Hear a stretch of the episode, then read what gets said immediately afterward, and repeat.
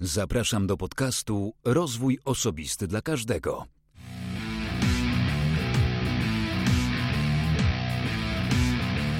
Ja nazywam się Wojciech Struzik, a wysłuchacie właśnie podcastu Rozwój Osobisty dla Każdego, który nagrywam dla wszystkich zainteresowanych świadomym i efektywnym rozwojem osobistym.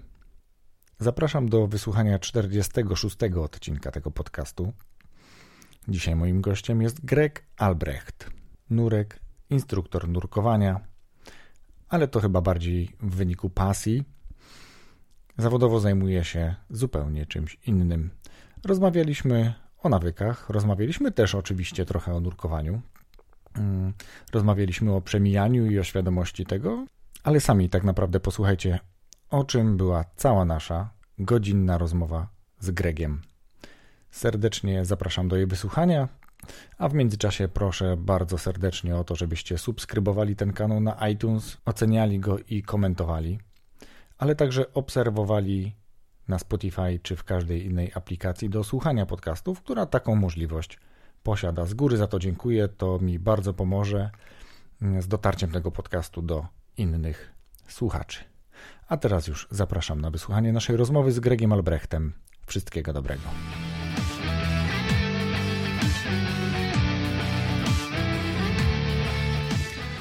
Y, zastanawiałem się chwilę, jak, jak zapytać, y, czy powiedzieć cześć Greg, czy cześć Grzegorzu. Cześć Greg. Cześć Greg w takim razie. Dziękuję, że przyjąłeś zaproszenie do mojego podcastu. Bardzo dziękuję za to zaproszenie. Było dla mnie miłym zaskoczeniem y, i witam wszystkich słuchaczy. Mam nadzieję, że coś ciekawego powiem. Na pewno powiesz coś ciekawego. Rozmawialiśmy chwilę wcześniej, ja sobie przypominałem e, część odcinków, których już słuchałem wcześniej. E, pamiętam, że pierwszy raz usłyszałem Cię u Radka Budnickiego. E, wtedy jeszcze nie nagrywałeś i to był taki impuls. Ale jakbyś teraz sam opowiedział o tym, po pierwsze, kim jesteś, chwilę się przedstawił i, i mm, no i tyle. No zobaczymy, co pójdzie dalej. Dobra. nazywam się Greg Albrecht i jestem przedsiębiorcą od wielu lat. E, przez pierwsze 5 lat mojej kariery pracowałem jako marketer w branży IT, a potem otworzyłem agencję interaktywną, którą później sprzedałem. Też zbudowałem platformę e-commerce, e, którą też sprzedałem i od pewnego czasu, od jakichś 6 lat, zajmuję się wsparciem liderów e, w obszarze mm, strategii i rozwoju biznesu z jednej strony współpracując ze startupami, jestem też e, co-founderem, inwestorem w startupie Sandoz, a z drugiej strony w dużych organizacjach, głównie w zakresie dynamiki pracy zarządów e, i takich strategicznych e, decyzji metodami coachingowymi, mentoringowymi itd. Tak no i last but not least też prowadzę od już ponad roku podcast, Greg Albrecht Podcast Wszystkie twarze biznesu, w którym rozmawiam z przedsiębiorcami, którzy zbudowali biznes od zera ale też czasem opowiadam e, takie swoje historie, porady oparte na moim doświadczeniu związane z prowadzeniem biznesu w sposób bardziej radosny i skuteczny. Bardzo ładnie się przedstawiłeś, muszę powiedzieć. Nie wiem, czy ty się przygotowujesz do tego. Gościem jesteś już nie w pierwszym podcaście. E, czy to masz po prostu już taki dar w sobie? Nie przygotowywałem się, więc pewnie jest to kwestia mm, tego, że już to pewnie parę razy mówiłem. No tak, pewnie gdzieś na scenie opowiadasz, bo, bo masz okazję też występować publicznie. To prawda. A no i występuję publicznie, to prawda, e, na wydarzeniach firmowych. To jest taka rzecz, która się pojawiła zupełnie nieoczekiwanie. W zasadzie w procesie pracy ze startupami, głównie w obszarze komunikacji, właśnie wystąpień publicznych, przygotowywania prezentacji. Sam zacząłem się tym zajmować mm, i okazało się, że to się podoba ludziom. W związku z tym teraz w różnych kontekstach, e, na wydarzeniach wewnętrznych, zewnętrznych, firmach również występuję opowiadając trochę, jak być bardziej skutecznym, jak się przygotować na przyszłość i, i dzielę się różnymi doświadczeniami swoimi i też moich klientów to, to świetnie. Y, a teraz zapytam o pasję. Co jest moją pasją? Dokładnie. Na pewno y, to, co robię, jest moją wielką pasją. To znaczy wspieranie ludzi w życiu i w biznesie. Głównie w biznesie, ale ma to oczywiście ogromne przełożenie na życie, czyli jak poprzez powodzenie i szczęście w życiu zawodowym budować taki fundament, czy wzmacniać się w życiu w ogóle. No i to jest coś, co jest dla mnie relatywnie nowe, bo zajmuję się tylko tym od 6 lat. No, nowe, nie nowe, zależy ile kto ma lat. No ale powiedzmy w, mojej, w moim życiu to jest tylko jakaś tam jedna trzecia mojej kariery zawodowej, czy, czy może trochę więcej. I zobaczyłem, rzeczywiście to mi daje bardzo dużo energii, więc, więc bardzo lubię tę, to jako, jako rzecz, która mnie napędza.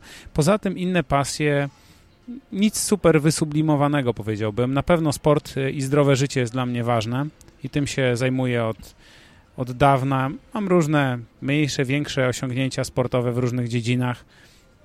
Jest to dla mnie mniej ważne, ale najważniejsze jest to, żeby ćwiczyć regularnie i czerpać z tego przyjemność.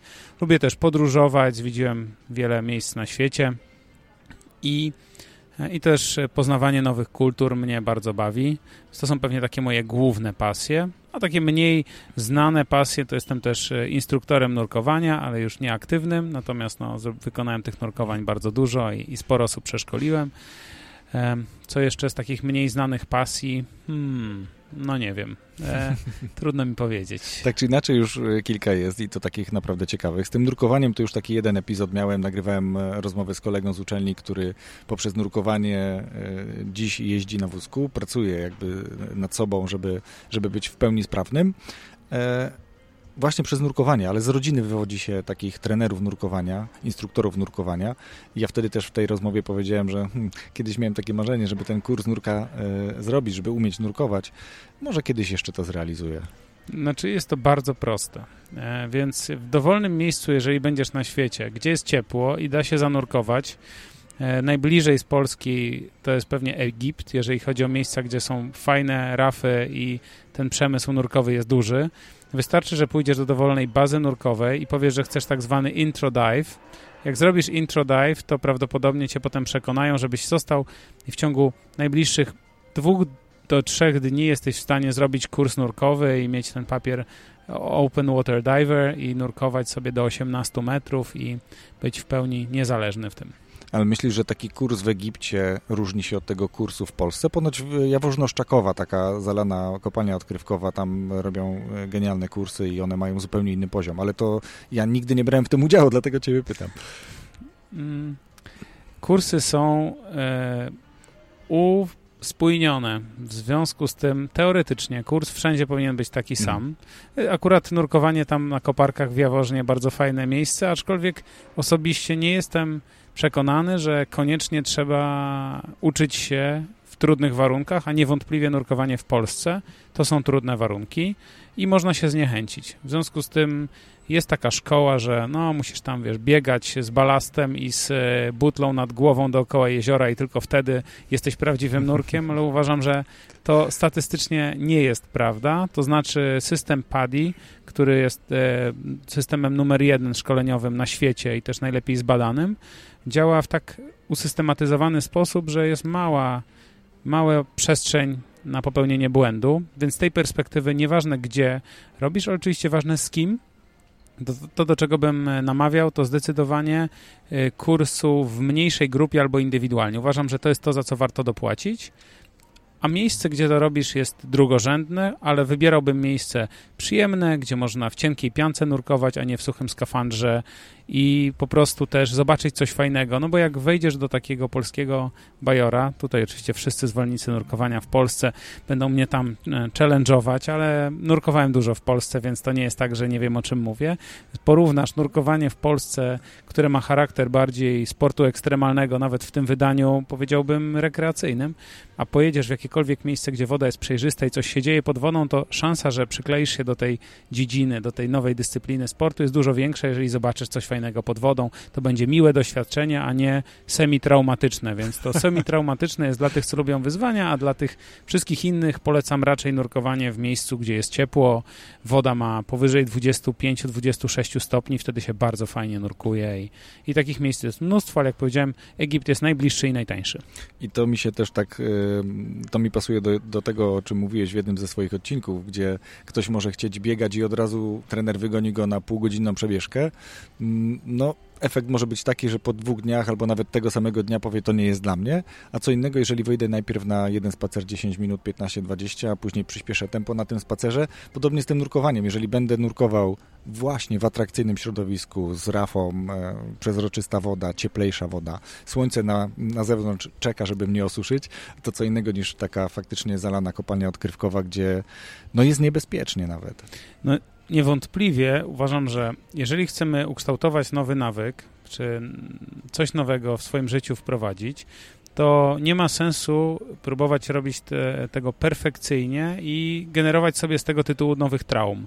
Raczej, jeżeli chcemy zmienić nawyk, to powinniśmy się zainspirować, nagradzać, mieć z tego przyjemność i, i czerpać z tego pozytywną energię, a nie stawiać sobie kolejny wyżyłowany cel, który będzie dla nas trudnością, bo myślę, że rzeczywistość e, czy, czy różne warunki zewnętrzne kreują wystarczająco dużo wyzwań do tego, żeby nie musieć sobie ich kreować samemu na siłę, a, a jak wiemy, mamy tendencję do tego, żeby traktować się bardzo surowo często i i myślimy, że tylko poprzez bycie surowym wobec siebie jesteśmy w stanie osiągnąć coś wielkiego. Ja się z tym zupełnie nie zgadzam. Raczej tak jak dzieci. Tak? Dzieci się uczą poprzez zabawę, a my jesteśmy też dziećmi, tylko w trochę starszych ciałach. Bo nie, takie mi się nasunęło, jak teraz mówiłeś, e, porównanie, że e, tylko to, no możemy powiedzieć, że to jest uczenie. No, my na to mówimy trenowanie, bo zwierzęta trenujemy, ale trenujemy je poprzez nagrody. No, delfiny wyskakują po rybę, piesek po jakąś swoją zabawkę, ciastko czy cokolwiek takiego i on się w ten sposób uczy nawyków i dziękuję, że powiedziałeś o nawykach, bo trochę o tym chciałem porozmawiać. Bo słuchałem mm, Twoich podcastów kiedyś i teraz dzisiaj, tak jak mówiłem, odświeżyłem sobie i dużo rzeczy jest takich, które również mnie interesują i myślę, że interesują każdego, kto chciałby sobie trochę poprawić jakość życia, chciałby sobie polepszyć samopoczucie, samoocenę, cokolwiek takiego zrobić lepiej.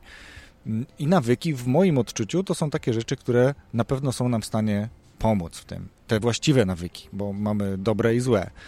Które dla ciebie nawyki są dobre i jak nad nimi pracowałeś? Mhm. No właśnie, jak, e, jak mawia Will Durant, jesteśmy tym, co robimy często. W związku z tym rzeczywiście e,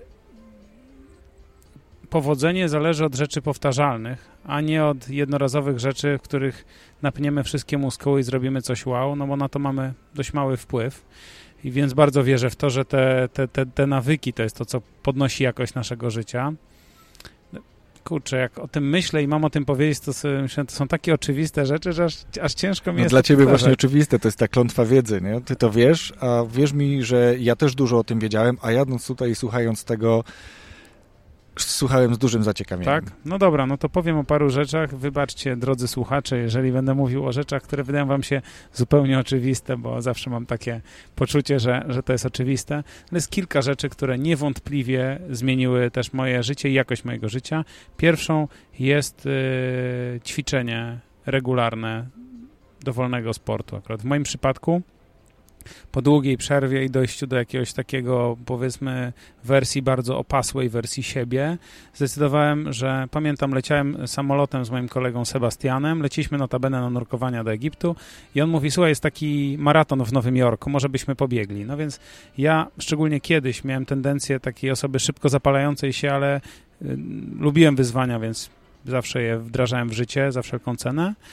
No i on, i on mówi, może to zrobimy. Ja mówię, dobra, no to dawaj. No i koniec końców ten, tego maratonu nie przebiegliśmy w Nowym Jorku. On go też nie przebiegł od razu, ale zaczęliśmy razem biegać, jak wróciłem. Pamiętam, było minus 4 chyba, bo wróciliśmy z tego nurkowania, to była zima. No i zacząłem biegać. Zacząłem biegać, biegać, biegać, biegać. No i koniec końców tam przebiegłem jakieś maratony, półmaratony i bardzo schudłem. I to był taka dźwignia do zmiany innych nawyków, bo za tym sportem poszło no naturalnie też. Zacząłem dbać bardziej o to, co jem, żeby móc optymalizować swoją sylwetkę. I jak już postawiłem sobie ten cel i zacząłem to robić, to inne nawyki moje się poprawiły, banalne rzeczy, które ignorujemy. Na przykład pierwsza rzecz to jest ile wody pijesz dziennie, tak? Brak wody może bardzo negatywnie odwodnienie wpływać na nasze samopoczucie. W sposób niewiarygodnie prosty możemy to poprawić, czyli pić dużo wody, ćwiczyć trzy razy w tygodniu, oczywiste rzeczy, tak? Jeść e, produkty bez cukru, żeby się nie faszerować, e, nie generować takich skoków insuliny, mm, to są takie fizyczne aspekty, fizyczne nawyki, które bardzo, bardzo pomagają. Ja mam takie poczucie, że jeżeli rano poćwiczę, to mam plus godzinę, plus dwie godziny energii na to, żeby potem pracować intelektualnie. W skupieniu. W skupieniu, ale też z jakąś, jakimś zapałem, tak? Czyli nie w takim zamuleniu. Mam poczucie, że jak no, ostatnio zrobiłem tydzień, miałem przerwę od treningów, mój trener wyjechał, ja jeździłem i Miałem tydzień przerwy i to się wydaje, to jest nic w perspektywie tego, że niektórzy nie ćwiczą w ogóle, tak? Ale no dla mnie to już jest naprawdę odczuwalne i potrzebowałem taki teraz cykl, że wiem, sobota, y, poniedziałek, wtorek, y, treningi intensywne i od razu i wszedłem zupełnie na inny poziom i znowu czuję oczyszczenie, ożywienie organizmu, zejście tych, tego napięcia z ciała i, i dużo lepsze samopoczucie. Zupełnie inna energia. Tak jest. Świetnie. To mówiłeś o takich nawykach bardzo prozdrowotnych. Y, też y, kiedyś byłem bardziej aktywny, ale jak słucham ciebie na przykład, to też się inspiruję i, i na pewno będę chciał e, popracować nad tym.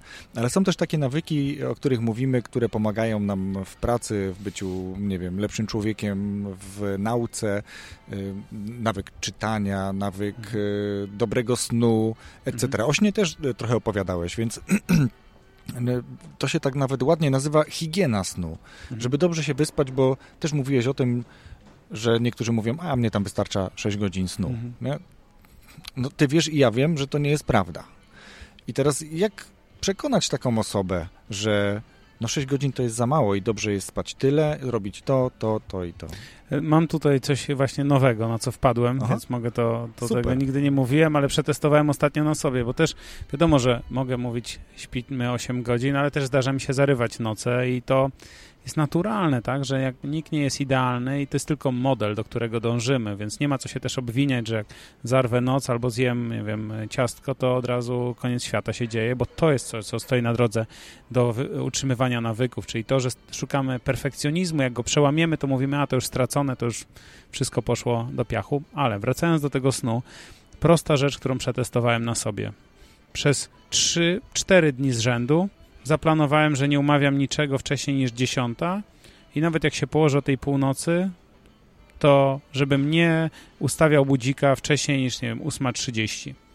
I cztery dni z rzędu snu po ponad 8 godzin, po, szczególnie po takim długu, który wypracowałem śpiąc powiedzmy po 6 godzin przez tydzień, przez te podróże i tak dalej, spokój wewnętrzny, są fizyczne, odczuwalne efekty tego, jeżeli się wsłuchamy w siebie po kilku dniach. Więc to, to nie jest coś takiego, że musisz powiedzieć już zawsze będę spać 8 godzin, tylko podejmij chociaż decyzję, żeby anulować trzy spotkania w trzech dniach z rzędu i wyspać się bez budzika te 8 godzin do momentu, kiedy się samemu obudzisz. A to da ci w ogóle zupełnie to będzie już taka namiastka tego, że poczuć, ok, decyduję się, chcę tak dalej żyć. Widzę różnicę. Mm, widać tę różnicę. Sam sprawdziłem na sobie. Przynajmniej dla mnie działa, bo właśnie to przetestowałem dosłownie w ostatnich tygodniach. Świetnie, bardzo Ci dziękuję za to. Mm, chcę teraz wrócić do Twojego początku, trochę porozmawiać o Twoim rozwoju. Podcast jest o rozwoju osobistym, więc jakbyś mhm. teraz trochę opowiedział o swoim rozwoju, bo nie od początku byłeś Greg, nie od mhm. początku jesteś e, szefem i prowadzisz firmę, mm, która doradza innym firmom czy ludziom, więc jak to wyglądało u Ciebie? Mhm. To jest y, ciekawe pytanie, z tego względu, że w sumie początek mojej kariery to było, to było totalnie przez przypadek. Moja nauczycielka angielskiego powiedziała mi, że chciałbym pójść do pracy gdzieś, bo nie chciałem iść na studia, bo nie czułem w tym dużego sensu. Naówczas wydawało mi się, że taka teoretyczna wiedza i co ja się z tego nauczę. Chciałem działać, chciałem zawsze robić coś konkretnego. To był jakiś taki mój drive. I moja nauczycielka angielskiego powiedziała, że ma takiego gościa, którego uczy angielskiego, o ile dobrze pamiętam, czy swojego kolegę, który jest szefem działu handlowego w jednej firmie i on może będzie kogoś szukał. Ja mówię, ok. No I w ten sposób poszedłem do mojej pierwszej pracy, którą było sprzedawanie sprzętu komputerowego przez telefon w dystrybucji, na czym się w ogóle nie znałem, ale myślę, że to, co było źródłem mojego powodzenia czy rozwoju tam, to było po prostu totalne, totalne podążanie za możliwościami, które tam się znajdowały, poszukiwanie takiej pewności siebie w proponowaniu swoich rozwiązań, czyli zawsze się podejmowałem rzeczy, na których się nie znałem. To jest też kwestia może cechy takiej osobowej i po prostu z wiarą, że jakoś sobie w tym poradzę. No i to jest rzecz, którą trudno, można to wypracować, ale to pewnie jest też jakiś tam talent czy, czy, czy taka szansa, którą się ma. Myślę, że to było takim moim zawsze napędem, czyli próbowanie w praktyce różnych rzeczy. Ja Jestem niewielkim zwolennikiem teorii, a dużym zwolennikiem praktyki i to zawsze się opłacało. Podejmowałem się rzeczy, na których się nie znałem, wierząc, że douczę się, jak czegoś nie będę wiedział. No i oczywiście mnóstwo zawdzięczam swoim szefom, pierwszym, którzy dawali mi te szanse do tego, żeby próbować robić nowe rzeczy. To był taki pierwszy etap. No ale zawsze... Mm, zawsze widziałem ograniczenia w środowisku, w którym byłem i potrzebowałem przestrzeni do tego, żeby tworzyć, kreować nowe rzeczy, bo to jest to, co mnie też napędza. Jestem raczej słaby w robieniu rzeczy w sposób powtarzalny. Podcast jest tego zaprzeczeniem, ale to było dla mnie bardzo duże wyzwanie, żeby naprawdę robić coś w sposób tak regularny i to mnie bardzo dużo kosztuje. Bo... To już ponad 80 odcinków. Tak, tak, tak. No i to tydzień, tydzień, ale normalnie raczej um, napalam się na nowe rzeczy, uwielbiam zamieniać nic w coś, co istnieje, a następnie mogę iść dalej. I tak, taką drogą się kierowałem w życiu i przy okazji robiąc nowe rzeczy, podejmując się ich, po prostu się uczyłem, czyli powiedziałbym, że głównym napędem, motorem napędowym tego rozwoju była chęć robienia nowych rzeczy, w związku z tym, że widziałem, że brakuje mi jakiejś wiedzy, to czytałem w różnych miejscach o tym, no i oczywiście zawsze dużo czytałem książek, mm, i zawsze druga rzecz, to nawet y, moja mama mi ostatnio powiedziała, mówi, zobacz, tu masz taki notes, twój z pierwszej klasy podstawówki. W tym notesie, ołówkiem patrzę, zapisywałeś numery telefonów twoich kolegów e, z klasy, że jakby zawsze interesowali mnie ludzie w taki głęboki sposób, poznawanie ich i myślę, że te dwa nawyki e, czytania czy poznawania nowych rzeczy, a z drugiej strony ciekawość ludzi i taka otwartość na różne osoby dawała mi bardzo dużą dozę inspiracji, która sprawiała, że może miałem szerszą perspektywę i, i dawało mi to, zawsze mnie to napędzało do tego, żeby się rozwijać. Myślę, że wyzwaniem największym jest to, żeby wypracować sobie pozytywny nawyk tego, żeby się rozwijać, ciekawość, głód rozwoju, a wtedy y, metody łatwo znaleźć. Otwartość na zmiany. Tak, no taka jakby, mm, wiadomo, no mamy jakieś zawsze obawy przed tym, co nieznane, ale czasem trzeba nawet może zabić tę kurę znoszącą złote jaja, żeby iść dalej. No, zresztą miałem takie doświadczenie w swoim życiu, jak odszedłem swojej własnej firmy na pewnym etapie przez różne niezaprzyjemne sytuacje, no ale podjąłem decyzję, żeby zrezygnować z mojej własnej firmy, w której miałem dobre wynagrodzenie i w zasadzie skoczyć y, w nicość, no ale zawsze jak wyjdziemy z tego, co jest niewygodne, to jakimś cudownym splotem okoliczności pojawia się zupełnie nowa perspektywa, nowa szansa przed nami, która nas poprowadzi. Nie umiem tego w sposób racjonalny e, opowiedzieć, ale dostrzegam to w życiu i swoim, i swoich różnych klientów czy ludzi wokół każdego dnia. Szanse się pojawiają. Bo ty zrezygnowałeś z bycia szefem w swojej własnej firmie, odszedłeś z niej, tak. nie mając nic przygotowanego chyba, prawda? Nie było żadnej alternatywy. To dopiero tak właśnie wymyśliłeś w trakcie, jak opowiadałeś, notując na serwetce no, tak było. przy kawie z kolegą. Tak było. Cafe Central w Wiedniu, jakby to e, nie brzmiało... E, jakoś snobistycznie, ale to dokładnie tak było, bo akurat mój kolega naówczas rzeczywiście pracował w Wiedniu, więc po prostu dlatego go tam odwiedziłem, a, a jest to osoba mi bardzo bliska i on ma też świetny talent do ludzi, bo tym się zajmuje też zawodowo, także pozdrawiam Piotra. No i wtedy e, rzeczywiście było tak, że najpierw wyszedłem, miałem jakieś oszczędności, ale niezbyt duże versus mój kredyt, y, który miałem, e, więc e, była to duża... Pewnie jeszcze we frankach. No, zresztą nadal mam, e, bo wiesz, to jest franki wiecznie żywe, no zobaczymy. W każdym razie była taka, była to wtedy taka sytuacja, no i zacząłem się zastanawiać, zadałem sobie takie trzy najważniejsze pytania przy wsparciu Piotra, ja myślę, że każdy może sobie je zadać, żeby się wzmocnić w sytuacji, w której nie wiadomo, co robić, i też szukamy takiej w sobie siły do tego, żeby wygenerować coś nowego. Jedno pytanie to jest, co naprawdę do tej pory, patrząc wstecz na rzeczy, które robiłem, naprawdę lubiłem robić, lubię robić. Na przykład rozmawiać z ludźmi, poznawać ludzi i przekonywać ich do jakiejś rzeczy, a nie, a inni powiedzą, lubię być w Excelu, żeby był porządek i tak dalej, czyli co lubię robić.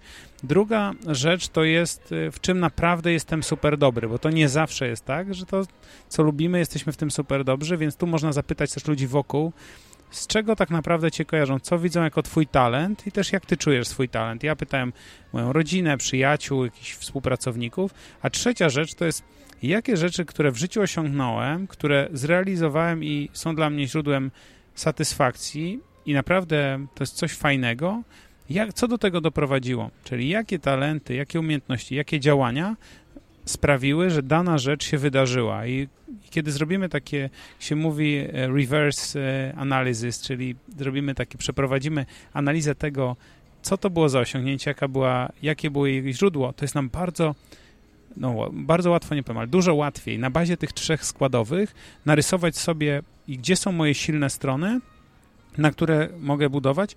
Dla mnie wyzwaniem było, jak to nazwać. Wtedy pamiętam, że z Piotrem wymyśliliśmy, że to będzie Independent Business Catalyst, co zresztą niektórzy, jakim to dziś mówią, mówią, że to jest oczywiste. No, to wiadomo, że... Dzisiaj może tak. Że tym jesteś, ale dla mnie nadal to nie jest oczywiste i wiem, że dla wielu osób nie było, więc zrezygnowałem z tego, ale na początku korzystałem z tego, bo rzeczywiście zależało mi na tym, żeby być independent, Zawsze to było dla mnie gdzieś tam istotne. Teraz mam trochę na to inną perspektywę, ale wówczas to było bardzo ważne. Biznes, bo biznes, e, czyli ta sfera biznesowa, katalizm dlatego, żeby napędzać, stymulować do zmiany, wzmacniać ludzi w procesie zmiany i to dokładnie robię. A na początku było to dość abstrakcyjne. Powiedziałeś, y, pytać ludzi, mm, jak oni uważają, w czym jesteś dobry. Mhm. Też mówisz o tym, że bardzo lubisz i podziwiasz, jest twoim mentorem Pat, e, e, Tim Ferris. Tim Ferris, mhm. tak, bo już oczywiście, że Pat Flynn, Tim Ferris, to, to mi się gdzieś tam przeplatają, wiedziałem, że pomylę, po prostu wiedziałem. E, I jadąc tutaj tak sobie myślałem, kurczę, no tak wiele rzeczy masz wspólnych. Z jednej strony wzorujesz się na wielu rzeczach, które on mówił, czy pisał o tym chociażby w czterogodzinnym tygodniu pracy, mhm Mówił ci ktoś, że możesz być, czy jesteś traktowany jako taki polski Pat, e, Tim Ferris? Nie, nie, nie, nie. Znaczy wprost no bo zobacz, tak nie mówił. Dużo, mhm. dużo masz takich wspólnych rzeczy, jakbyś tak się mhm. zastanowił, nie? Że znaczy można myśl, tak powiedzieć. Tak, znaczy myślę, że nie jest to na pewno przypadek, dlatego że Tim Ferris od lat był dla mnie dużą inspiracją. E, I zresztą cała, jakby pewna część e, mojej historii rozwoju bardzo się łączy z Timem Ferrisem, bo rzeczywiście pamiętam, że jak, jak wydał w 2007 roku e, książkę właśnie 4 godziny tydzień pracy, to ją od razu wtedy przeczytałem. To był rok też, w którym założyłem swoją firmę, więc była dla mnie ogromna inspiracja i wiele z tych rzeczy, które on wtedy mm, tam rekomendował. Na przykład od tamtej pory w ogóle nie czytam wiadomości. No to już 12 lat w ogóle nie czytam wiadomości, to nie ma żadnego znaczenia. E, czy druga rzecz, takie bardzo pragmatyczne podejście do efektywnego wykorzystywania czasu versus wysiadywania tak zwanych dupogodzin. To te rzeczy zdecydowanie wdrożyłem od razu. I potem w jakiś sposób, mniej czy bardziej, to była dla, był dla mnie inspiracją. I potem, kiedy odpalił podcast, no to oczywiście to był pierwszy podcast, którego zacząłem słuchać. I przez wiele lat mi towarzyszył, aż do momentu, kiedy doprowadziłem do takiej sytuacji, że mogłem go poznać osobiście. I to było dla mnie, myślę, takie domknięcie. To była dziesięcioletnia podróż, w której Tim Ferris bardzo mi towarzyszył, więc siłą rzeczy, czego bym nie robił, to, to to, co robię, jest też wypadkową jego wpływu bo na pewno jesteśmy jakby sumą bodźców, które do nas dopływają, które do siebie dopuszczamy.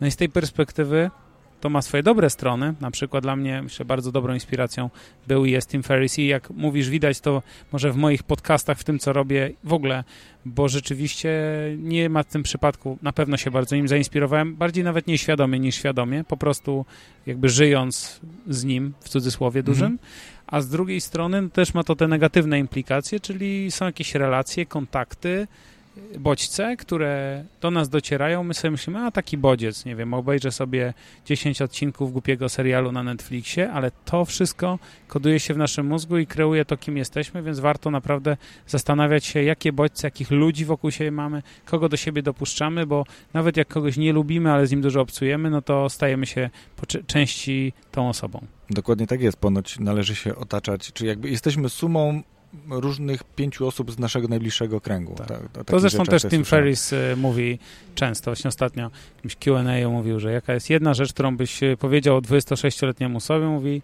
powiedziałbym, że zwróć uwagę, z jakimi pięcioma osobami spędzasz najwięcej czasu. Mhm. I to jest bardzo trudne, bo o ile zrezygnować z wiadomości czy innych negatywnych rzeczy jest łatwe, bo to oczywiście jest jakieś przywiązanie emocjonalne do pewnych nawyków, ale, ale świadomie kończyć relacje z ludźmi, które nie pracują dla nas, jest to zawsze bardzo trudne.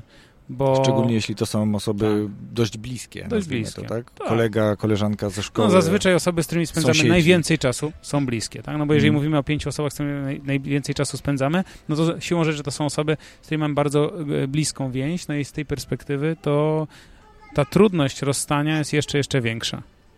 Czy jest coś takiego, co dzisiaj zrobiłbyś inaczej? W biznesie. Hmm. Mając dostęp do tych samych danych, które miałem wtedy, nie wiem, czym postąpił inaczej.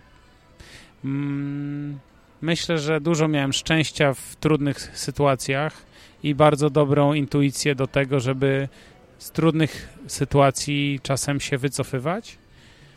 Mm, ale jestem zadowolony z tego. Myślę, że każda rzecz, która mi nie wyszła, była po coś, żebym się czegoś nauczył, więc nie mam takiego poczucia, zmieniłbym przeszłość.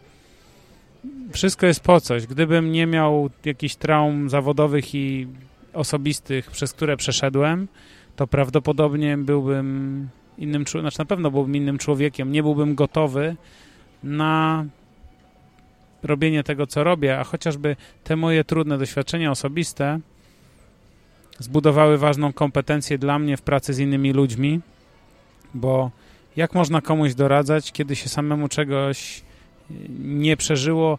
Przeczytać książkę, a przeżyć coś na poziomie emocjonalnym są totalnie dwa różne światy. Jeżeli wiem, jak to jest mieć naprawdę duże problemy w różnych obszarach swojego życia, no to łatwiej mi jest empatycznie podejść do trudnej sytuacji wyzwania drugiej osoby, więc wszystko myślę było po coś. Myślałem, że też powiesz, że nie ma się co rozpamiętywać w przeszłości, koncentrować na przyszłości, no bo mhm. generalnie jeśli mówisz o coachingu, o mentoringu, no to szczególnie coaching jakby jest tym, co kieruje w przyszłość i nie mhm. rozpatruje tego, co się działo, mhm. no bo to już jakby są inni specjaliści do tego. A, I myślę, że jeżeli powiedziałeś to, co powiedziałeś, to jesteś można powiedzieć w pewnym sensie, albo dokładnie, spełnionym człowiekiem na ten dzisiaj, dzisiejszy dzień. Zdecydowanie tak. To, to, co wspomniałeś o koncentrowaniu się na przyszłości, zdecydowanie powiedziałbym tak, to ma kilka aspektów. Można powiedzieć, z jednej strony powiedziałbym, że najlepiej się koncentrować na teraźniejszości, bo to jest jedyna prawda która jest, więc nie wiem, tak, czym powiedział, że... teraźniejszość że... za minutę już jest przeszłością, nie? Więc tak, tak... No, no, tak, ale jedyne, na co mamy wpływ, jedyne, co naprawdę istnieje, to ta chwila, w której jesteśmy, tak. więc z tej perspektywy myślę, że e, nadmierne koncentrowanie się na przyszło... przyszłości też jest e, zgubne czasem, no bo można przywiązywać swoje poczucie szczęścia do pewnych osiągnięć, które są w przyszłości i tym samym bardzo długo żyć w poczuciu braku satysfakcji, bo nie, bo nie dotarliśmy do tej przyszłości. Czyli jakby to jest trochę jak, to będę szczęśliwy, jak przebiegnę maraton, nie wiem, poniżej jakiegoś czasu. Mhm. Okej. Okay. To co, każdego dnia przez dwa lata treningów nie będziesz szczęśliwy?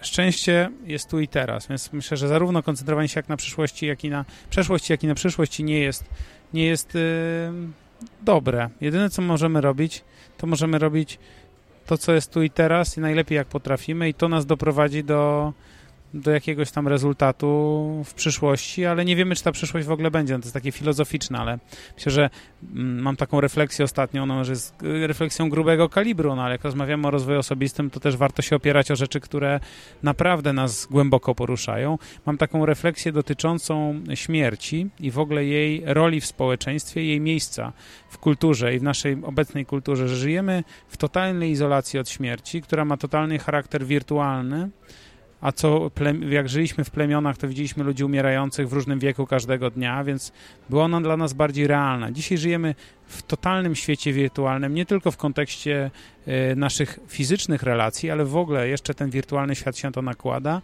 i mamy takie taką iluzję trwania wiecznego, że jutro będzie takie samo jak dziś, więc y, planujemy sobie coś w długim terminie, jakby nam się wydawało, że mamy nie, nie, niemalże boską sprawczość dotyczącą tego, co się wydarzy, ale to jest kompletna iluzja.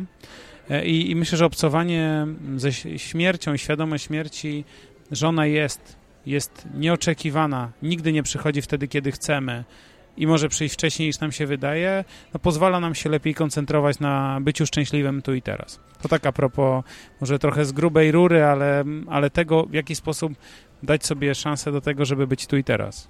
To bardzo mądre i bardzo głębokie to, co powiedziałeś, bo mam takie przeświadczenie, że bardzo często w ogóle unikamy tematu śmierci. Unikamy, bo no okej, okay, no chcemy żyć, więc mhm. jakby myślimy i koncentrujemy się na życiu, ale świadome jakby konsumowanie życia, jeśli to dobre słowo, ale powiedzmy przeżywanie życia e, ze świadomością, że umrzemy i nie wiadomo kiedy umrzemy, daje nam, myślę, większą pełnię tego życia, hmm. bo staramy się więcej z tego życia czerpać e, pełnymi garściami, jak to się mówi. Zdecydowanie. Zdecydowanie też y, to jest coś, co, co pozwala nam nabrać odpowiedniej perspektywy i tak naprawdę ułatwia. Ułatwia to. A, a propos tej przeszłości, to tylko jedno zdanie. Mhm. Rzeczywiście nie koncentrowałbym się na niej, niemniej jednak jest jedna tylko rzecz, którą uważam, że z przeszłością warto robić przeanalizować, wyciągnąć wnioski i już wtedy przestać o niej myśleć. Rozliczyć. Ale warto spojrzeć na to, i, bo można, y, to jest kopalnia, kopalnia wiedzy o nas samych i o naszych siłach i o też na, o źródłach czasem naszych słabości, więc myślę, że warto się w niej zagłębić, tylko nie można w niej żyć. Tak? Mhm. To jest taka drobna różnica, ale ważna, żeby wyciągnąć wnioski, bo to nam pozwoli podejmować lepsze decyzje w przyszłości. Świetnie, że to powiedziałeś. Y, też chciałem nawiązać do planów, do, do, do tego rozmawiamy o przyszłości, o śmierci, o, o, o przeszłości. Kiedyś robiło się plany pięcioletnie, dwudziestoletnie, y, strategie na, na wiele lat do przodu. Dziś myślę, że z racji na ten postęp technologiczny i wiele zmiennych, które się dzieją i bardzo dużego mm, ryzyka związanego z niepewnością, te plany automatycznie nawet w dużych korporacjach robią się coraz krótsze. A jak wyglądają Twoje plany? Jak długo wybiegasz do przodu? Ja chyba w ogóle nie mam planów. Mam, tak mam, mówiłeś. To, ta, mam jakąś wizję. Tak. Znaczy, jest jakieś, jest jakieś coś, co chcę realizować swoim życiem i to robię. No i naturalne jest, że w jakiś sposób chciałbym to robić coraz lepiej, aby dawać jak największą wartość osobom, z którymi bezpośrednio lub pośrednio mam kontakt no i to jest tylko tyle i aż tyle. I oczywiście y, pojawiają się jakieś pomysły, jak ten wpływ, jak tę jakość można budować w przyszłości, ale nie mam jakiejś takiej misji, którą można łatwo skwantyfikować, na przykład, że muszę zrobić wpływ typu X albo wynik typu Y. Uważam, że to właśnie ten brak wpływu na, na wiele czynników w moim przypadku po prostu nie działa na mnie motywująco. To, to nie jest coś, co mnie gdzieś tam stymuluje. A jak doradzasz firmom, dla których robisz jakieś konsultacje, pomagasz im określać, czy, czy na nowo pisać strategię, to jakie wtedy plany zakładacie mhm. w czasie? Mhm. Najważniejsze jest zdefiniowanie tego, co się chce osiągnąć, we, według mnie w kategorii w kategorii nie tak bardzo mierzalnej na poziomie strategii, czyli to nie oznacza, że uważam, że nie jest dobrym celem osiągnięcie udziału 30% y, rynku, bo co ci to da? To jest zawsze to pytanie. Co chcesz osiągnąć na poziomie osobistym jako szef firmy, jako właściciel firmy, jaki chcesz wpływ mieć na rzeczywistość, i dopiero wtedy można się cofnąć do tego, jak to osiągnąć. Czyli, czyli plan jest wtórny. Natomiast no, oczywiście e, ważne jest, żeby, żeby mniej więcej założyć sobie pewne scenariusze tego, co będzie się działo w najbliższych 3-6 miesiącach roku oraz mniej więcej jak wyobrażalibyśmy sobie tę firmę za 10 lat. Natomiast istotna, najbardziej istotna rzecz, która jest często omijana według mnie, to jest powiedzenie sobie, dlaczego chcę to zrobić na poziomie osobistym i rozpatrzenie, jakie mam alternatywne ścieżki osiągnięcia tego celu na poziomie osobistym. Zrozumienie tych wariantów bardzo nas umacnia w tym, żeby naprawdę wytyczyć dobrą strategię dla firmy. To bardzo dojrzałe, bym powiedział, bo mam wrażenie, że wielu doradców zaczyna od planu. Zaczyna od planu w sensie planu na osi czasu. Mhm. Tu jesteśmy dzisiaj, ba, ba, ba, ba, ba, tu będziemy i tu zrobimy to, co chcecie. Y, pomijając zupełnie coś, co bardzo często jest w ogóle podstawą, mam wrażenie, do rozmowy z konsultantem, z doradcą, czyli moich potrzeb osobistych, jako mhm. szefa zespołu, właściciela firmy, jakkolwiek inaczej. Nie robię tego najczęściej z pobudek altruistycznych albo a może to robię z pobudek, bo wypada mieć mhm. lepszą strategię, bardziej dostosowaną. Myślę, że takie podejście trochę niby egoistyczne jest no, z natury bardziej zdrowym podejściem. Mam taki format pracy, z którym pracuję szczególnie z mniejszymi firmami, który się bardzo dobrze sprawdza. To są takie jednodniowe warsztaty 360 stopni, w których po prostu przemielimy firmę od A do Z y, z perspektywy tej zewnętrznej, wewnętrznej i efektem jest plan. Często to jest plan, trzy najważniejsze rzeczy do wykonania jak najszybciej. Może to można wykonać w trzy miesiące, może w pół roku, które które będą miały największy wpływ na efektywność tego biznesu. Czy to jest bardzo konkretne, tak? Jakie działanie marketingowe, jakie działanie rekrutacyjne, jakie działanie strukturalne chcemy przeprowadzić. Efekt jest bardzo konkretny, ale początek to jest czasem siedzi dwoje wspólników czy dwie wspólniczki i rozmawiamy, ok, Jaka jest Twoja wizja na życie? Jaka jest Twoja wizja na życie? Co Cię doprowadziło tu, gdzie jesteś i gdzie chcesz płynąć dalej? Jakie są punkty wspólne między Waszymi wizjami, które pozwalają Wam wspólnie kreować to, co tworzycie? Jak chcecie się spełniać? Z czego możecie zrezygnować? E, w pierwszej kolejności, aby móc te zasoby przenieść do zupełnie nowych projektów. I wtedy, kiedy się odgarnie, zbuduje się klarowność tej wizji, potem się zbuduje to, z czego można zrezygnować, które rzeczy widać, że generują największą wartość, to już jest bardzo łatwo, chociaż jest to zarazem też trudne, zdefiniować, jak zmaksymalizować rezultat najbardziej skutecznych aktywności, które do tej pory były wykonywane, ewentualnie co dobudować, żeby zbliżyć się do tego rezultatu, który wypracowujemy na samym początku, czyli do tej wizji, która jest wspólna dla tych, powiedzmy, founderów, czy która jest krytyczna dla tego lidera nie wymyślona, bo przeczytałem w jakimś magazynie, tylko spójna z ich wizjami e, życia, wizjami firmy. Tak, nawet nie tylko w magazynie, ale powiedziałbym, że czasem jest tak, no, że mamy jakieś pewne, wiadomo, przekonania, pewne różne mm, etykiety, którymi sobie etykietujemy rzeczywistość, pewne motywatory, które de facto nie są nasze, ale nigdy się nad tym nie zastanawialiśmy, bo kiedyś 20 lat temu, jak zaczynaliśmy karierę, liczył się wynik. W związku z tym uważam, że osiągnę spełnienie, jeżeli moja firma będzie warta 100 milionów złotych. Dlaczego? Jeżeli zaczynamy szukać, kwestionować i zadawać pytania o pewne przekonania, które ktoś ma, dotyczące tego, czym jest sukces w biznesie, na przykład sukces, y, mm, sukces ich osobisty i sukces ich biznesu, to można dopiero dotrzeć do tego, co jest tym głęboko ukrytym driverem, co jest pod powierzchnią tej, tej kry, jak to się rysuje czasem tę krę, krę czego, czego nie widzimy. Czego nie widzimy, a co tak naprawdę napędza do tego, żeby kreować swój biznes, swoją karierę. Jest to fundamentalne pytanie, dlatego że możemy pomyśleć, spędzamy 2000 godzin rocznie w pracy, półtora tysiąca, dwa tysiące godzin rocznie, to jest bardzo dużo czasu, który nigdy nie wróci, wracając do tematu przemijania.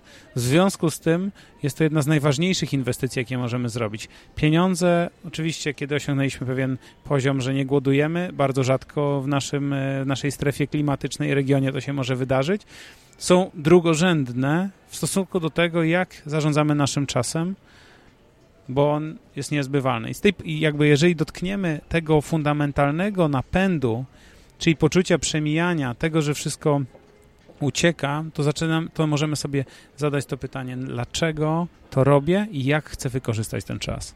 Dobrze, że powiedziałeś o czasie, bo od razu mam taki wypiek. Nagrałem odcinek kiedyś, jak e, dobrze spędzać czas, jak efektywnie spędzać czas wolny. To był chyba jedyny odcinek, gdzie ktoś napisał, że w ogóle po 10 minutach wyłączył i, nie był w stanie tego słuchać, bo to w ogóle tak bzdur. Wiesz, no z perspektywy czasu pewnie tak mogło być dla wielu odbiorców, e, a śmieję się dlatego, że ty nagrałeś bardzo podobny, ale zdecydowanie lepszy odcinek o tym, jak y, znaleźć czas na rozwój biznesu. I poruszyłeś tam te kwestie, których być może nie udało mi się dobrze przedstawić w tym odcinku, bo ja się ja byłem wtedy tak nakręcony tym, żeby jak już skończyłem pracę i przychodzę do domu, to nie usiąść przed telewizorem z pilotem w ręku i, i żeby mi ten czas przeleciał, tylko wiesz, właśnie książka, właśnie podcast, właśnie jakieś wydarzenie, jakieś spotkanie, LinkedIn Local, wiesz, nie wiem, tam czwartkowe social media, y, być aktywnym. Tak byłem nakręcony i to był prawdopodobnie wynik y, tych moich aktywności z tego czasu, nagrałem o tym odcinek. A ty nagrałeś taką bardzo merytoryczną, wartościową treść, która mówi, jak dobrze gospodarować czasem, żeby znaleźć czas na to, na co ja potrzebuję go znaleźć. Mhm. I to znowu wynik Twoich doświadczeń, jak nie mam. Dziękuję Ci bardzo za to. Nie miałem takiej, takiej refleksji, więc miło mi, że chociaż Ty wysłuchałeś tego odcinka.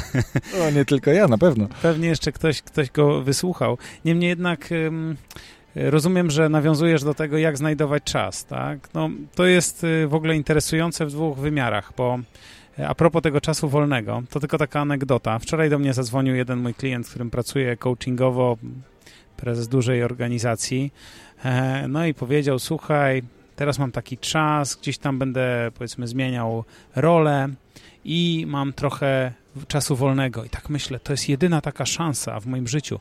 Muszę to efektywnie wykorzystać i mam ciągle to natręctwo tego, żeby to efektywnie wykorzystać. Co ja mam robić? Słuchaj, co ja mam robić, bo tak, tu zaplanowałem taki wyjazd, tu zrobię to, tu zrobię tamto i to, że ja tak mówię, no jak możesz to wykorzystać? No, może spróbuj sprawdzić, jak to jest się nudzić. Czyli jakby ten przymus efektywności myślę, że ma swoje przegięcie, które też y, popadam czasem, więc mówię o tym też z perspektywy swoich doświadczeń, a nie oceniając kogoś, bo to łatwo oceniać będąc na zewnątrz ale jeżeli chcemy maksymalnie wycisnąć swój czas wolny, to musimy się zastanowić nad tym, jak percepujemy ten czas i czy warto ten czas w ten sposób oceniać, że rzeczywiście trzeba z niego wycisnąć maksa, czy to właśnie ta intensywność w innych sferach naszego życia powoduje, żeby dać się tej przypadkowości temu, jest takie fajne słowo angielskie serendipity, czyli rzeczy, które się wyda wydarzają zupełnie przez przypadek, ale z jakiegoś powodu, typu wpadniesz na coś niby przez przypadek, a to było ci pisane. I, i, i trzeba na to też mieć przestrzeń. Ja zauważam, że jak coś mi wypadnie z kalendarza i mam wolny czas i, i, pierwsza moja myśl jest, o nie, zmarnowany czas, to za chwilę coś się dzieje za tym, co jest super. Na przykład e, piszesz do mnie, żebyśmy nagrali podcast, to było tak, w takim tak. momencie. A to był spontan niesamowity. No, po prostu akurat siedziałem, miałem taki dzień, że tam jakieś rzeczy mi powypadają, mówię, matko, co za dzień? Tyle niezagospodarowanego czasu, co się wydarzy? I pojawiło się mnóstwo fajnych szans, więc z jednej strony e, czas na przypadek, szczególnie czas na odpoczynek, myślę, jest to ważna rzecz, żeby nauczyć się leżeć na kanapie, gapiąc się w sufit i nie robić nic. Wielka próba bycia tu i teraz. Ale z drugiej strony, oczywiście a propos efektywności czasu, no to takie kilka rzeczy, które uważam, że są ważne, to jest krytycznie podchodzić do tego, w jaki sposób ten czas konsumujemy. Jest parę rzeczy, które według mnie są zabójcze i które głównie to są rzeczy, sytuacje, w których inni sterują naszym czasem, a my nie jesteśmy tego świadomi, nie zauważamy tego i jesteśmy trochę potem ofiarami tego, że inni sterują naszym czasem.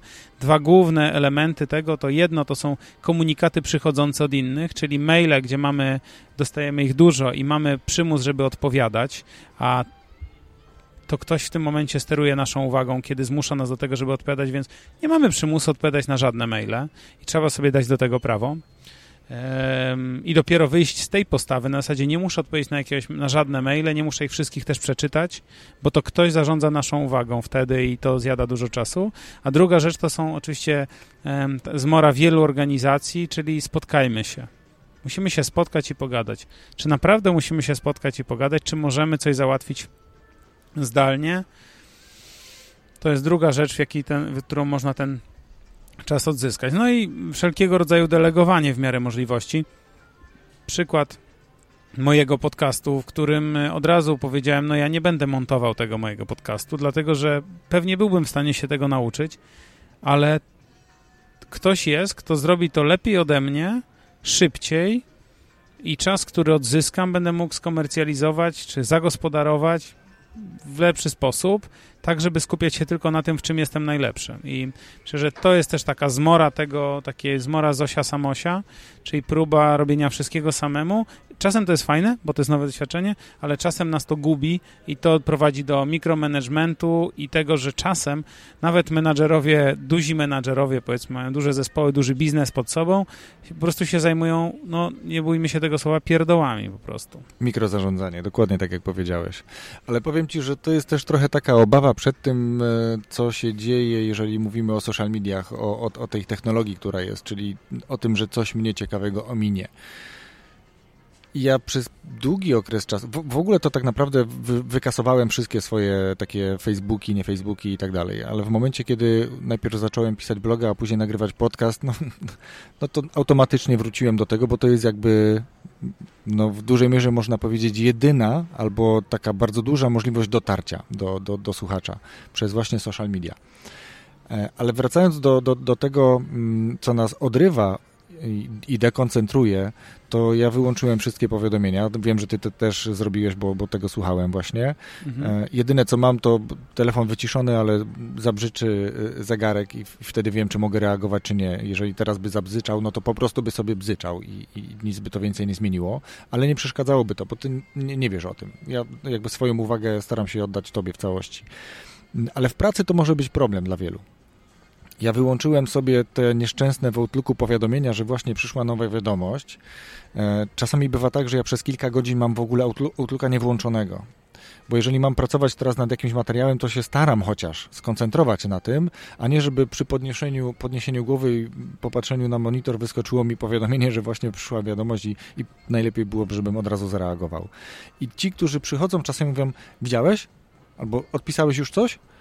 Nie wiem, a przyszło? No jak, no już dwie godziny temu mail przyszedł. No, no okej, okay, no ale no, nie wiem, telefon nie dzwoni, nie, nie ma alarmu jakiegoś takiego. No to nie są rzeczy bardzo często, które musimy zrobić już, a niestety bardzo często robimy. I teraz trzeba znaleźć taki złoty środek, żeby albo powiedzieć o tym, Myślę, że to jest najlepsze rozwiązanie. Powiedzieć o tym, jeśli jest coś ważnego, to dajcie mi znać, bo ja się koncentruję teraz na tym, a nie siedzę non-stop w mailach, bo wiesz, jak jest w korporacjach i w dużych firmach. No tych maili jest po prostu bardzo dużo, a najgorsze maile, jakie mogą być, to jak ktoś ci dziękuję za to, że coś zrobiłeś, co wynika z twoich obowiązków. Wysłałeś komuś odpowiedź, dzięki za maila. Po co mi ten mail? I to są właśnie te wszystkie takie destruktory, które powodują, że się strasznie rozkojarzamy, no i ktoś wtedy, tak jak powiedziałeś, zarządza naszym czasem, a nie my sami.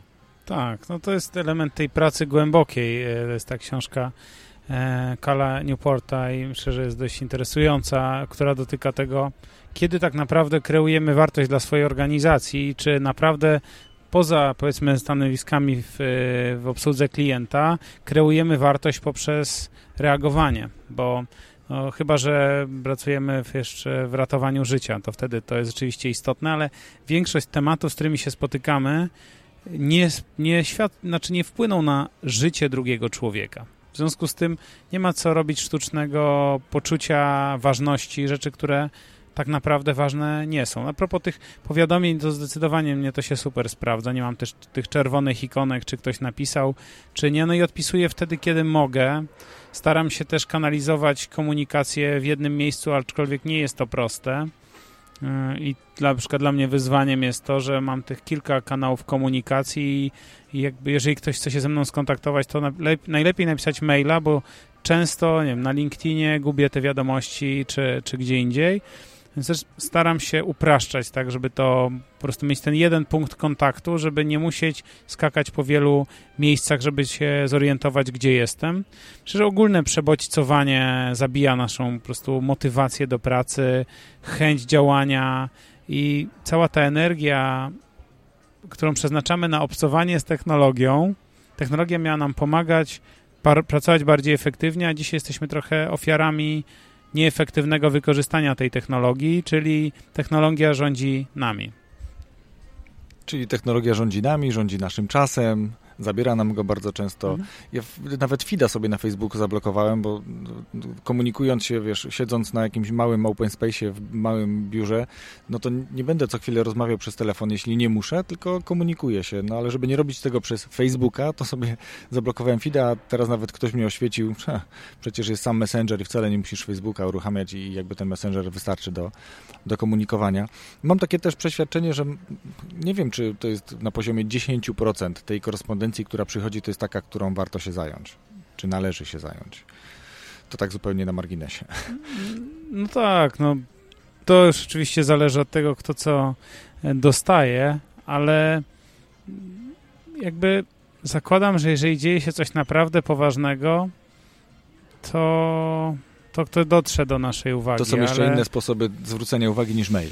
Tak, myślę, że naprawdę te maile to taki jest wirtualny, dosłownie wirtualny problem, ale oczywiście warto się zastanowić nad tym, że się, e, że się angażuje uwagę innych osób, pisząc ich, im maila albo wrzucając ich w kopii bez sensu, Mhm. kiedy to nie jest konieczne. Mm, Masz rację.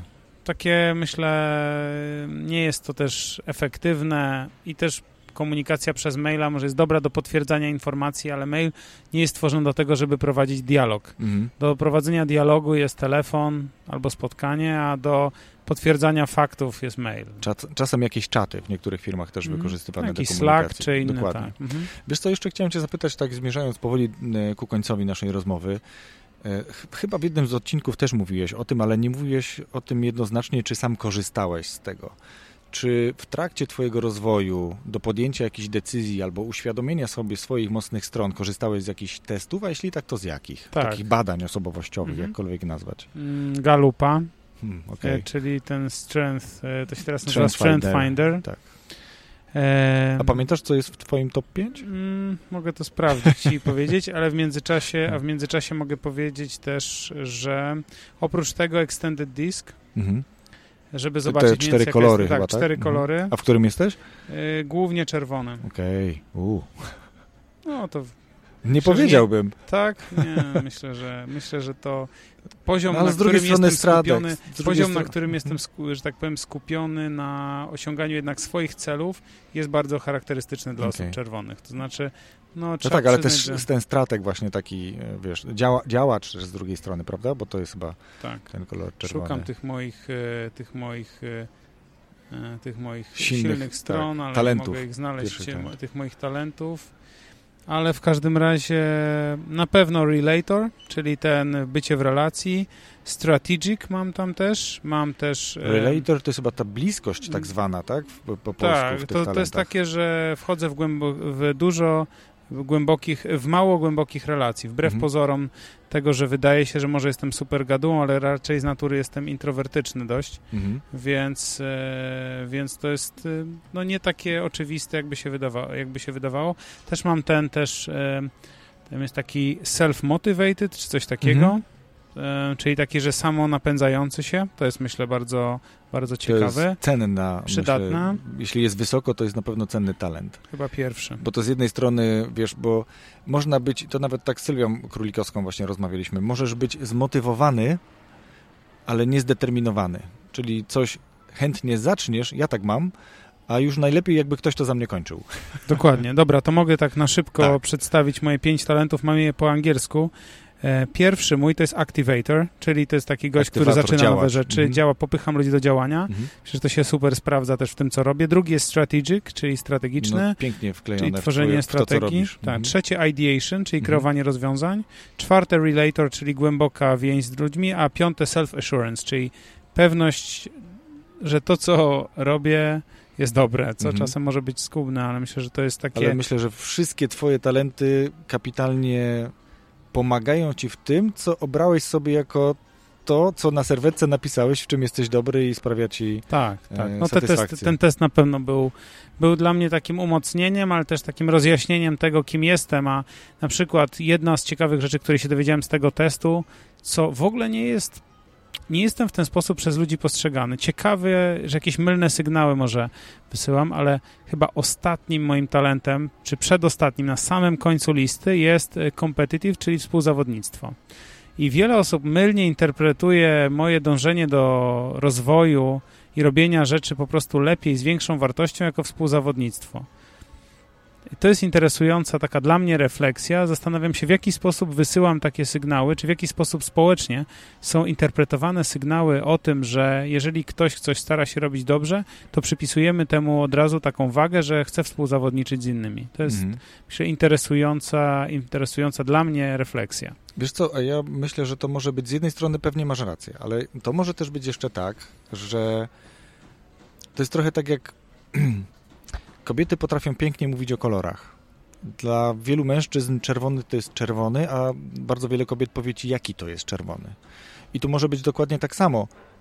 Nie potrafię inaczej nazwać tego, więc uważam, że jesteś po prostu nastawiony na współzawodnictwo, bo nie mhm. potrafię znaleźć innej nazwy na to, co co faktycznie się okazuje, że jest twoją e, główną, głównym celem. Mhm. Może tak być. No w każdym razie nie porównuję się z nikim i to mi daje dużo spokoju wewnętrznego. E, a propos Tima Ferisa, ostatnio też właśnie gdzieś tam słuchałem tej rozmowy z nim i on też mówi, że nigdy nie oglądał się na inne podcasty na przykład, czy na inne działania, bo zawsze uważał, że po prostu tworzy kategorię, w której będzie tylko on sam. Mhm. Jakby i będą ludzie, którym się to będzie podobało, więc y, to oczywiście totalnie to czuję. Rozumiem, że to może być trochę aspołeczne i trochę takie egoistyczne, egoistyczno izolujące tak. się od innych, ale to nie jest to, że na przykład jest wiele osób, które fantastycznie animują scenę podcastową w Polsce, że robią świetną robotę. E, wiem, wiele osób. Karol. Karol Stryja, mm, dokładnie. dokładnie. Przyszło, świetną, jedna świetną osoba robotę. Tak. to przyszło nam No i, i, dużo innych osób, tak, mm. które inspirują, które wzajemnie napędzają. Uważam, że to jest wielka wartość. Mm. Ja z drugiej strony jakby nie czuję się częścią sceny. Ja po prostu robię podcasty, bo uważam, że są fajne. Mogę w mhm. ten sposób zbudować wartość, ale czasem w tym też czuję się, ma to też taki aspekt, że czasem się też w tym czuję trochę samotny w tym, że jakby nie jestem częścią czegoś może Jakiejś społeczności, społeczności mhm. ale też dlatego, że nie czuję się podcasterem, po prostu robię to, co robię i jednym z mediów, które które wydaje mi się, że dla mnie działa, są podcasty. Jeżeli rozumiesz, o co chodzi. Jakby mhm. trochę inny sposób patrzę tak, na to tak. i w ten sposób z jednej strony to jest y, źródło może sukcesu, bo się nie porównuje, z drugiej strony może być zawsze źródłem jakiejś samotności, bo nie czuje się częścią grupy. To, ale to, tego doświadczałem wielokrotnie. Pytanie, czego masz więcej, co ci większą czego, satysfakcję tak, sprawia, tak? To, że dajesz wartość i nie, nie, nie, oglądasz się na innych, czy to, że nie oglądasz się na innych i nie jesteś z nimi? Mhm, no to, tak. to, to, jest jakby twój wybór i, i bardzo fajnie, że masz też świadomość tego wyboru. Dobrze, powiedz mi jeszcze tylko tak już faktycznie na koniec. Mówisz, że dużo czytasz, lubisz czytać. Jaką książkę poza już tym omawianym dzisiaj czterogodzinnym tygodniem pracy poleciłbyś e, a tak od siebie? Książkę, nie wiem, film, materiał, e, TED, cokolwiek. Hmm. Praca głęboka. Tak, może e, jest taka książka sprawdzę tylko autorkę, żeby nie przekręcić, bo mi się to zdarza, ale zaraz... Tak, ja też pomyliłem Tima Ferisa z Patem, z Flynnem. No, to mhm. się zdarza. E, ale jest to książka nietypowa, a uważam, że daje ogromną wartość. W zasadzie dwie książki bym polecił każdemu, kto myśli o rozwoju osobistym na poziomie takim głębokim. Jedna książka to książka Tary Brak, pisze się Brach przez CH jak Pod, Brachu. Podlinkujemy tutaj po, Która nazywa się Radical Acceptance. Nie ma niestety wersji polskiej, okay. ale to jest książka o takiej, o tym, jak dużo, jest to oparte sporo, w dużym stopniu na filozofii buddyjskiej, w jaki sposób nie ma co walczyć z prądem. W jaki sposób akceptować nawet trudne rzeczy w naszym życiu i o ile łatwiej nam jest, kiedy nie mówię o, posta- to nie mówię o postawie biernej, ale o postawie akceptującej, która nie dyskutuje z faktami, które są i ile lekkości nam to daje w trudnych sytuacjach. Myślę, że to jest bardzo ważne. A druga książka to jest książka e, Nonviolent Communication i to już jest książka, która jest po polsku. Komunikacja bez przemocy, tak. bardzo popularne, szczególnie w kontekście wychowania dzieci i tak, takiej okay. ogólnej komunikacji. Tak, Marszala Rosenberga książka. Mhm. I szczególnie podoba mi się wersja nie książkowa, bo też przeglądałem, ale jest bardzo dobry na Audible audiobook po angielsku, który jest czytany przez autora. Jest trochę inny niż, w treści niż książka. Myślę, że bardzo dobrze odwołuje się do. Może więcej komentarzy, jest trochę takich refleksji tak, autora. Fajne przykłady i jest to takie spokojny sposób przedstawione i pokazuje naprawdę, jak w inny sposób się komunikować, żeby nie kreować ognisk zapalnych w relacjach z innymi ludźmi. E, myślę, że jeżeli będziemy w stanie akceptować rzeczywistość taką, jaką ona jest i będziemy zachowywali dużą dbałość i empatię w relacjach z innymi ludźmi, to wszystkie inne aspekty naszego rozwoju gdzieś tam się będą dobrze uzupełniać, bo wierzę, że, że clue do naszego powodzenia leży w umiejętnym komunikowaniu się samym sobą z innymi. Świetnie. Bardzo piękna puenta na koniec. To jeszcze powiedz, ja cię namierzyłem, namierzyłem, jak to zabrzmiało. Skontaktowaliśmy się przez LinkedIn, więc na pewno możemy poprosić tych, którzy byliby zainteresowani kontaktem e, o, o, o znalezienie cię, czy bardziej chyba obserwowanie na LinkedInie. Natomiast jeżeli kontakt, to ty sam mówiłeś, tak? Adres mailowy ask e, małpa, małpa gregalbrecht.io. dokładnie. Mhm. Ale gdzie jeszcze można cię znaleźć w sieci? Jasne. Moja strona grekalbrecht.io łamane na podcast. Tam są wszystkie podcasty razem z transkrypcjami, wideo, audio i wszystko. Wszystkie odcinki i w ogóle na grekalbrecht.io można poczytać o mnie. Na bieżąco publikuję na LinkedInie, na Facebooku. Mam stronę grekalbrecht.io na Facebooku i na Instagramie grekalbrecht. To są takie trzy kanały, których y, korzystam na bieżąco i których można mnie obserwować. Na Instagramie zawsze jakieś takie bardziej nieformalne rzeczy na świeżo. LinkedIn i, i Facebook głównie komunikuję tematy związane z podcastami, ale też moimi wystąpieniami, czasem dzieje się, dzielę się różnymi linkami. I poza podcastem, do którego subskrypcji oczywiście zachęcam, też e, zachęcam do zasubskrybowania mojego newslettera, który czyta 10 tysięcy liderów w Polsce. Co piątek wysyłasz? No, wysyłam co piątek, z tym bywa różnie, ale e, akurat ostatnio, ale nikt nie jest doskonały. W każdym razie wysyłam go, wysyłam go długo co piątek, teraz wysyłam mm. go rzadziej, bo liczba spraw, których się zobowiązałem nie przytłoczyła, ale na pewno wysyłam od czasu do czasu i myślę, że warto go czytać. Nazywa się Business Unlimited obecnie i też go można zasubskrybować na grekalbrecht.io łamane na biuletyn. Świetnie. Takim razie nie pozostaje mi nic innego, jak bardzo podziękować Ci za naszą rozmowę, za to, że udało nam się tak szybko spotkać i moim zdaniem, no, bardzo fajnie sobie porozmawiać. Bardzo Ci dziękuję za świetne pytania, za to, że zdecydowałeś się napisać e, i za to, co robisz. Ja myślę, że, że potrzeba w tym jeszcze więcej Twojej wewnętrznej pewności, że to jest dobre, bo tak tutaj się negatywnie wypowiadałeś na temat odcinka, który sam nagrałeś. Jestem przekonany, że naprawdę jeden komentarz wiosny nie czyni. Gdyby, gdyby się każdy przejmował jednym komentarzem na temat tego, co zrobił, to nikt nie robiłby rzeczy, które zmieniają świat, bo bo wszyscy klaszczą tylko przy rzeczach, które już znają, a rzeczy nowe zawsze wymagają eksperymentów, więc życzę Ci konsekwencji, energii w dążeniu do tego i żebyś, żebyś nie kwestionował e, swojej własnej wewnętrznej siły. Bardzo Ci dziękuję. Dzięki wielkie, dziękuję wszystkim i życzę wszystkiego dobrego. Również, pozdrawiamy. Rozwój osobisty dla każdego.